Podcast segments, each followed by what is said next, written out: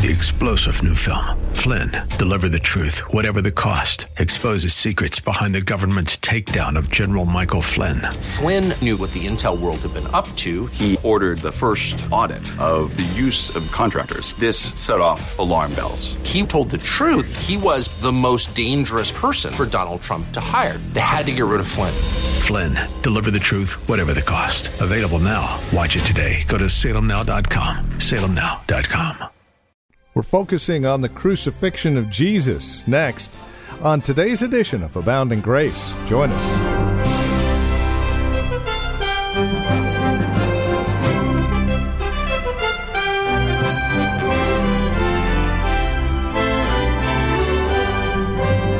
From Reformed Heritage Church in San Jose, this is Abounding Grace. Hi there, and welcome to our program.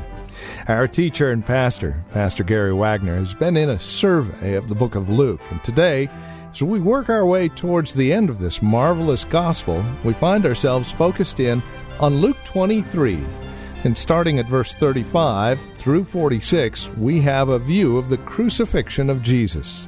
It's the crucifixion, part 3. Please join us. With today's broadcast of Abounding Grace, here's Pastor Gary Wagner. At this point, Christ is in darkness that he might become the light of the world.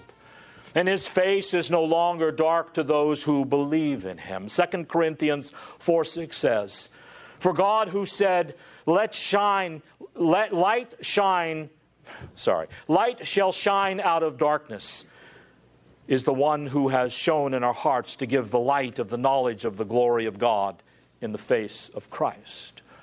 And verse 4 above says, Satan blinds people that they might not see the light of the gospel of the glory of Christ, who is the image of God.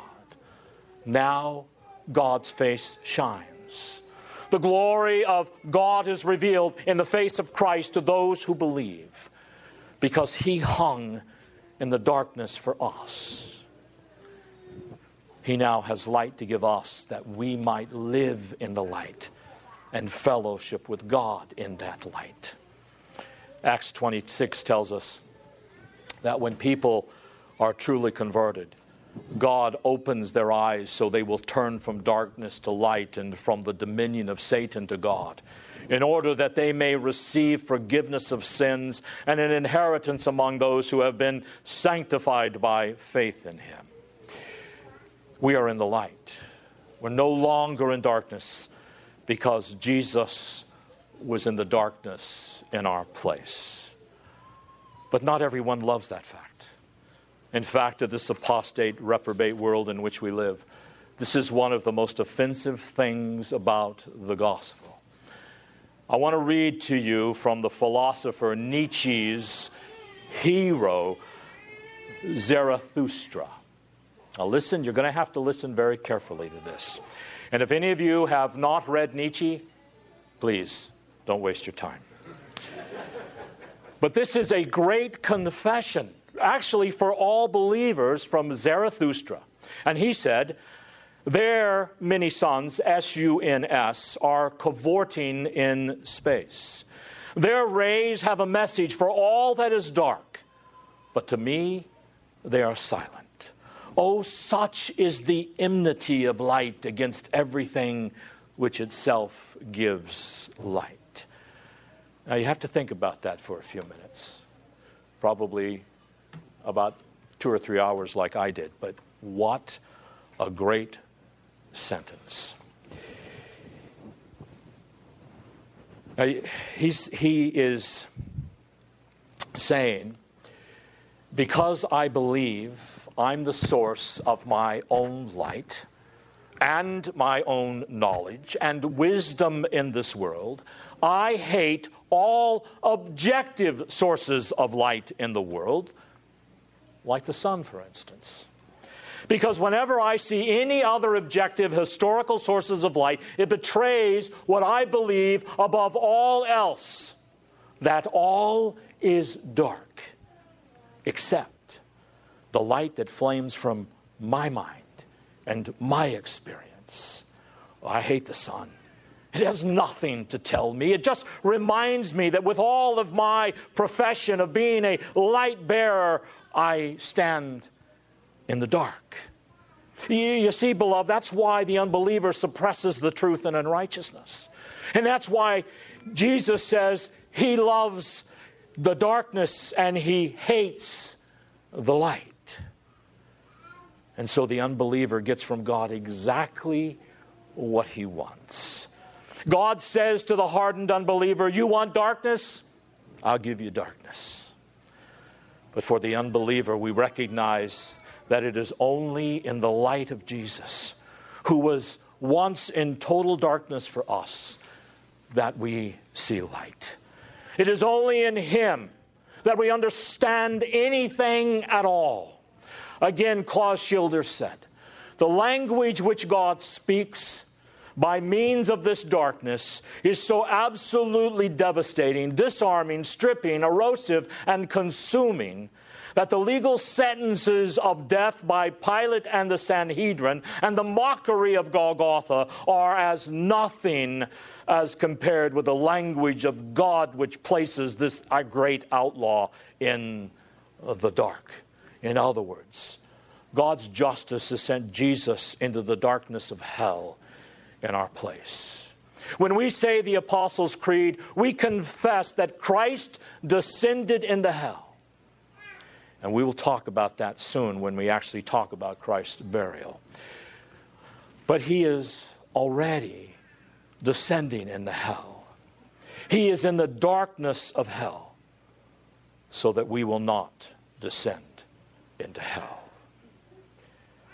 Then another miracle takes place in verse 45. The sun being obscured, and the veil of the temple was torn in two.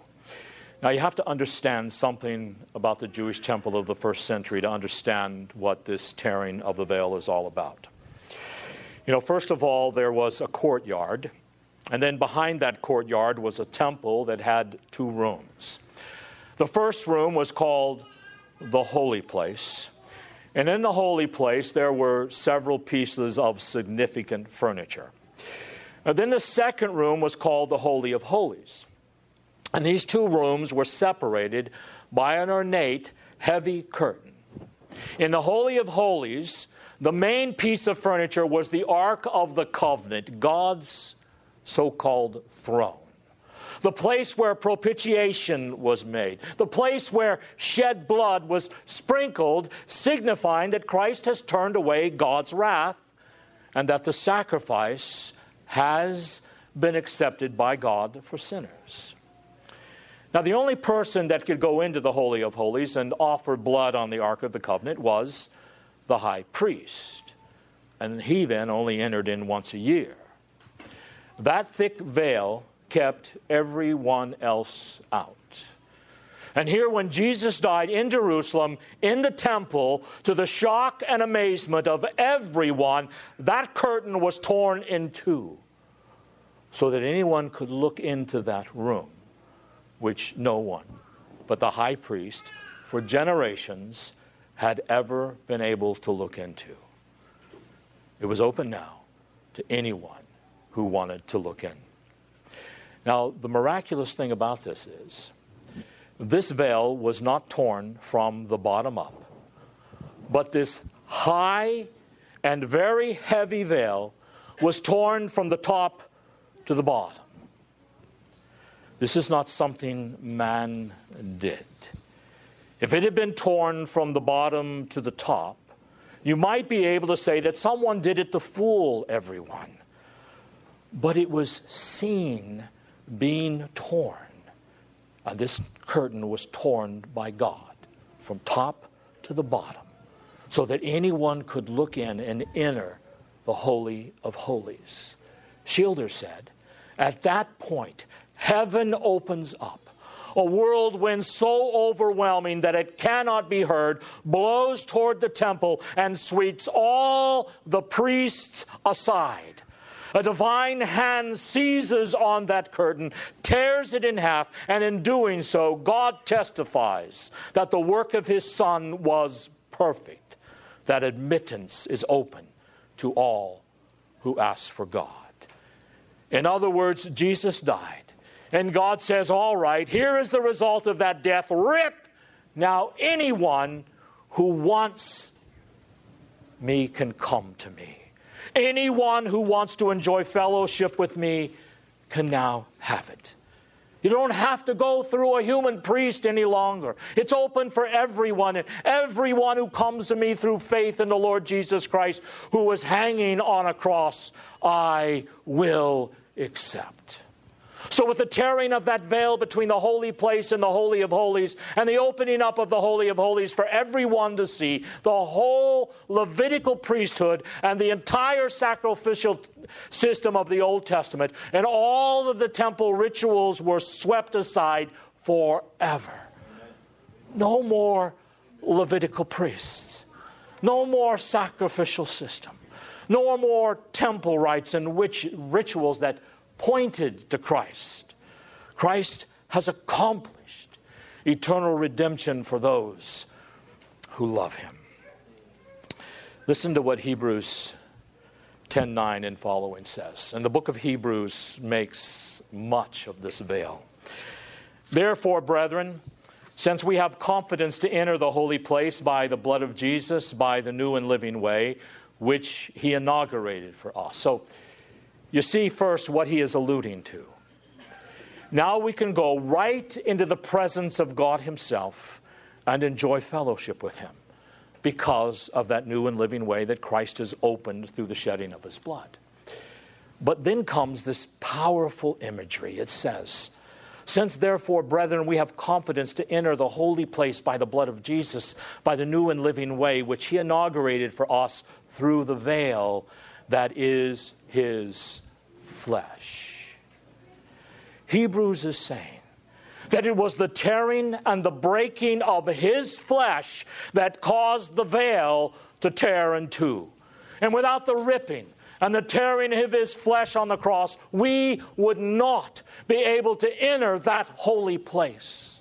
Without the cross, beloved, there is no gospel.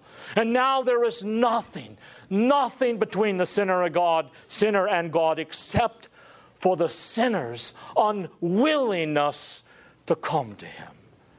Everyone that wants the true God can have him.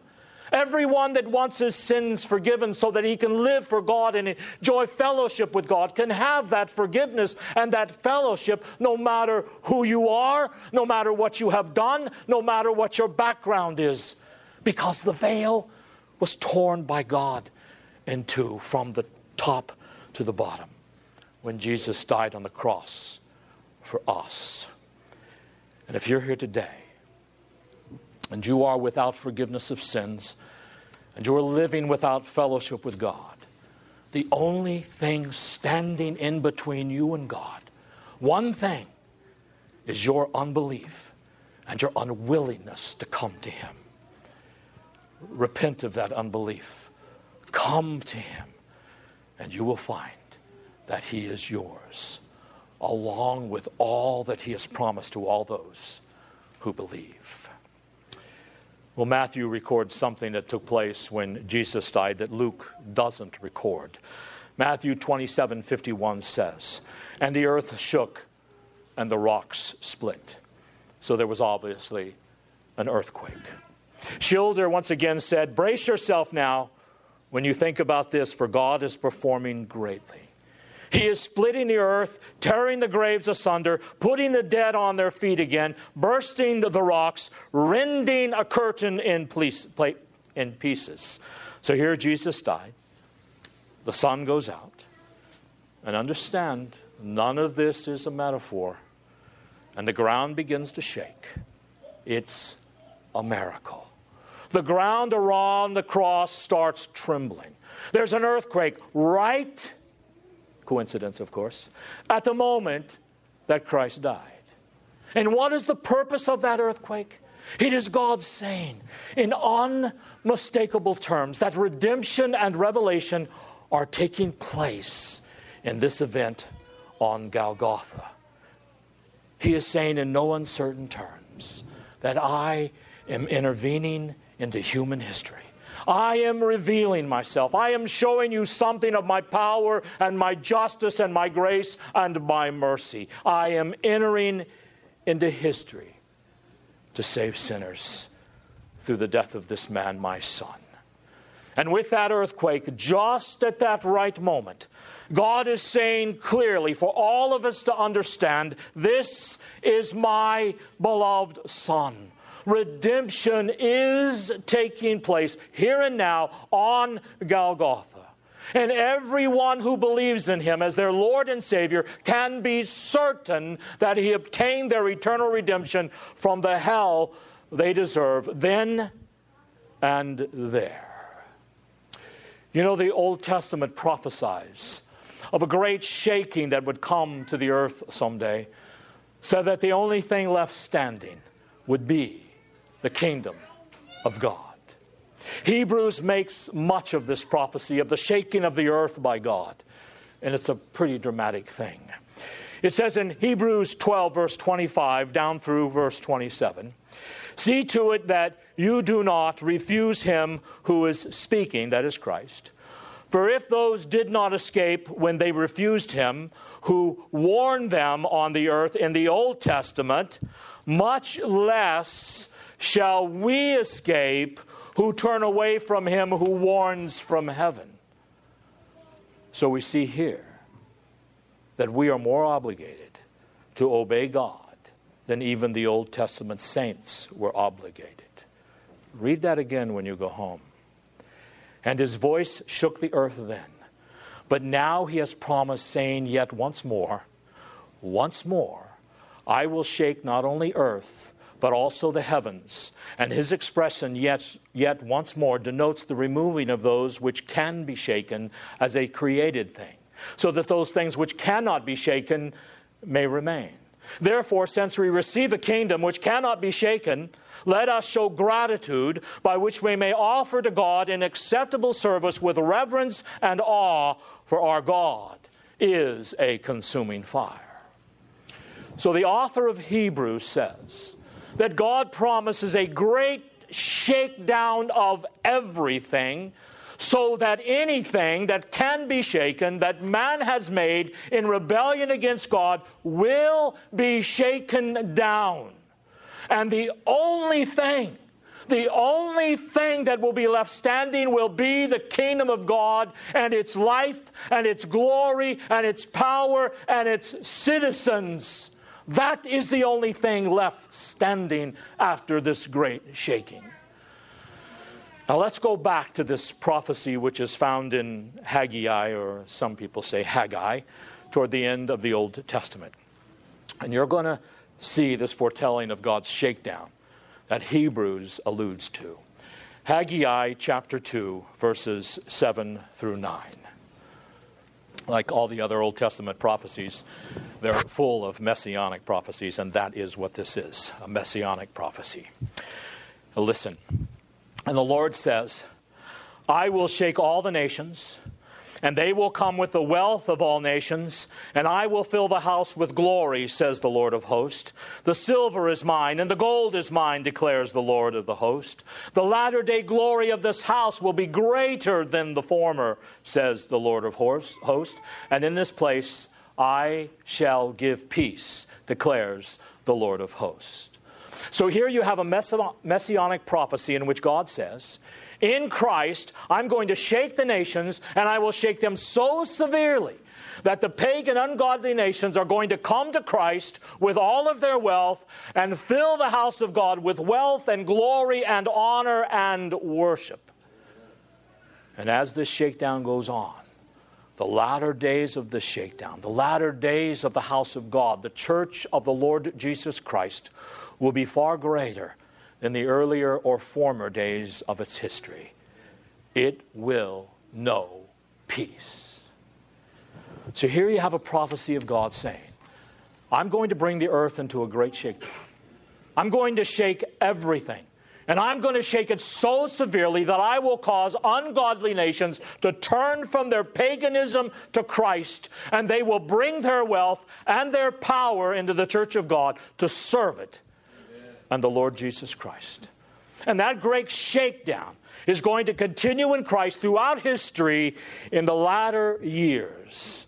The latter days of the church of God are going to be even greater days than the earlier days of the church 2,000 years ago. Can you imagine that because of what God is doing in history now, in the Lord Jesus Christ, shaking nations into repentance, that the church of God in the future is going to be far more glorious and far more peaceful than anything that precedes it. That is the one text that we use for our postmillennial hope of the future. And now the thing to realize is that this shaking of the earth at Jesus' death means that this great shakedown has already begun. It's not something we have to wait for. Throughout history, God has shaken many people and families and even nations and tribes and peoples into submission to Him who brought their glory and their wealth into the church of the Lord Jesus Christ. And as this continues, the Lord Jesus Christ will win conquest after conquest among the nations until all of the peoples of all of the nations of the world will bring their glory and their wealth and their power and their worship in to Christ church. Amen. There is a church phrase in the Psalms that we don't even use today in the Christian church that talks about nations being born again. It doesn't speak simply of the regeneration of individuals, but it actually says nations are born again, nations are regenerated, nations experience the new birth. So, that great hope we have of the conquest of the earth with the gospel and bringing in of nation after nation to faith in Christ began with the earth shaking at the death of Jesus. And if you wonder where that phrase comes from, go home and read Psalm 33, Psalm 37 11 to the end of that chapter, and Psalm 72, and Psalm 110. He shall have dominion. Nations will be reborn. Have faith to believe that, my friends. Let that feed your hope. Let that inspire zeal in you and perseverance. Say, I'm not going to quit. I'm not going to be intimidated out of what God has called me to do in the midst of this wicked world. God has called me to make the world's nations his disciples, and I will not stop until I see that day, or until my children see that day, or my grandchildren see that day, or my great grandchildren see that day. I will live for the latter day glory of the church. And it's my prayer, beloved, that the little things that we do every day for the glory of God will move us one step closer to that latter glory. And that we will not allow the wickedness in this world around us to slow us down or sidetrack us from declaring the truths of God's Word, no matter the consequences to our puny little lives. John Wycliffe, if you remember, was not a part of the Protestant Reformation. He lived actually a couple of centuries earlier, but there hasn't been, there would not have been a Reformation without him. William Tyndale wasn't a part of the great Reformation of England, he was a precursor, he was a grandfather of the Reformation. But there wouldn't have been a Reformation in England without him. These men persevered against all odds. And remember, beloved, those pre reformers, one of them was burned at the stake, and the other, all the powers of England tried to burn him at the stake. Oh, my friends, like these men and so many others, persevere. Whether this world at this time in history tries to burn us at the stake or place us in prison and throw away the key is irrelevant. We have a promise before God, beginning with the death of the Lord Jesus Christ, that the gospel will increase and intensify until the entire loaf of bread, the world, is leavened with that gospel. And here we stand. And we are to do our part and persevere in getting this world one step closer to the latter days of the church, which began in Christ at his death on the cross. Amen. Well, that's all the time we have today. This has been Abounding Grace with Pastor Gary Wagner from Reformed Heritage Church in San Jose. If you'd like to review today's broadcast, we would invite you to contact us for a copy of the program. They're available for just $5. Mention today's date and we'll send a CD your way. Here's where to write to us. PMB number 402 1484 Pollard Road. That's in Los Gatos, California. The zip code is 95032. Again, that's PMB number 402 1484 Pollard Road. Los Gatos, California 95032 is that address. Our phone number, if you'd rather call, 408 866 5607. That's 408 866 5607. Our website is reformedheritage.org. And if you'd like to join us for worship, Sunday services are at 2 p.m. We meet at the Lone Hill Church on 5055 Lone Hill Road in Los Gatos. Directions at our website, reformedheritage.org, or again call 408 866 5607. Thank you for joining us today. We look forward to seeing you next time we get together as we continue our studies in God's Word. Until then, may Christ be your abounding grace. Three star general Michael J. Flynn, head of the Pentagon Intelligence Agency, knew all the government's dirty secrets. He was one of the most respected generals in the military. Flynn knew what the intel world had been up to, he understood its funding. He ordered the first audit of the use of contractors. This set off alarm bells.